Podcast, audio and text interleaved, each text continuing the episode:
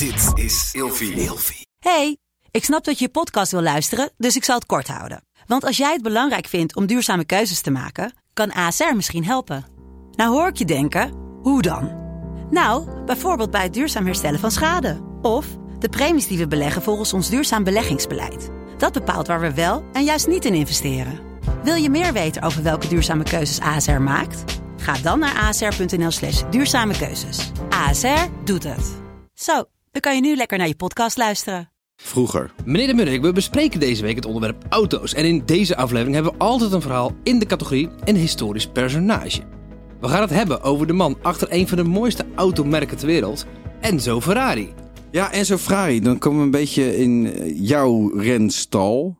Hè? Ja. In de, de auto's eh, waar jij een harde plasser van krijgt, zeg maar. Fantastisch, zo mooi. Die Enzo Ferrari, hè? ik heb zelf ook wel eens in Ferraris gereden. Maar Ja, die power is wel echt waanzinnig, man. wist je dat hij bij Alfa Romeo vandaan kwam? Ja, dat wist ik toevallig. en Ehm, wist je ook dat toen hij wegging, dat hij vier jaar lang niet zijn achternaam mocht gebruiken voor zijn eigen bedrijf? Nee, dat wist ik niet. Vertel. Bizar. Waarom dan? Was, Nou. was dat vastgelegd dan? Door Alfa Romeo? Hij was toch een coureur voor Alfa Romeo. Ja, En ja. er was iets met die naam Ferrari. Volgens mij heette het team toen Scuderia Ferrari of nog niet. Ik weet het niet precies. Ik weet wel, op een gegeven moment kreeg hij ruzie met de baas, ging hij weg.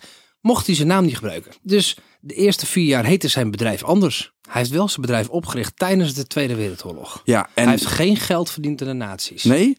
Maar de, maar, maar de Italianen waren zelf met de nazi's, hè? Die waren, zeg maar... Ja, maar hij niet. Nee? Nee, hij was wel bevriend met prins Bernhard. Dus hij had wel wat met dus Duitsers. oké, hij zat wel, Per- Bernhard was natuurlijk ook gewoon eh, de, ongeveer eh, de leider van het verzet, als je hem zelf mag geloven. Verzet is goed, toch? Ehm, ja, zeker. Wat ik wel wil weten, of zeg maar die, dat paardje, hè, ja, dat teken van, van Ferrari, dat, dat geel komt van Modena. Modena, Of Modena. Modena, zoals de Italianen dan zeggen.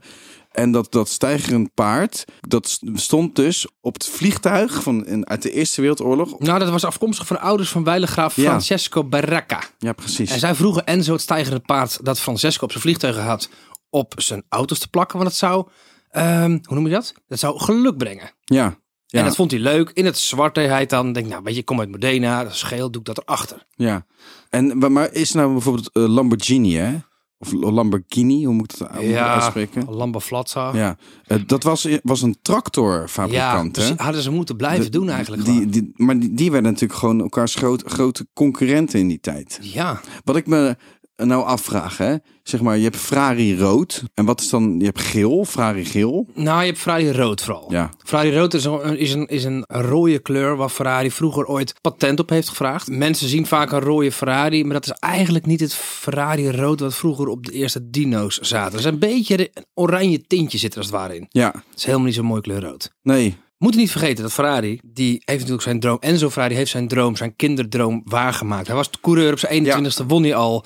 Hij pakte de Le Mans. Uiteindelijk heeft hij zijn eigen raceteam begonnen, terwijl Alfa Romeo niks met hem te maken wilde hebben. Hij heeft een jaar nadat hij begonnen met racen, Alfa Romeo verslagen. Toen is Alfa Romeo gestopt. Ze hebben 15 wereldtitels op coureurniveau behaald. Ja, dat is wel echt superveel. 16 constructeurstitels. Weet je wat dat is? Nee? In de Formule 1 heb je vaak twee, elk team heeft twee auto's. Ja, Je kan winnen op rijder. Dus eh, Ja. hoeveel punten heeft de rijder? Dus bijvoorbeeld Mercedes kan zeggen, nou, Lewis Hamilton heeft gewonnen. ja. Maar Red Bull bijvoorbeeld, die twee rijders, die hebben opgeteld, hebben die meer punten dan de twee rijders van Mercedes. Dus heeft dan Red Bull bijvoorbeeld de constructeurstitel. Oké. Ze zijn het beste merk. Ja. Ferrari, 16 keer het beste merk, 15 keer aan persoon. ja, dus zij hebben dus gewoon echt de beste ingenieurs in huis. Het is gewoon de beste raceauto ter wereld. Ferrari.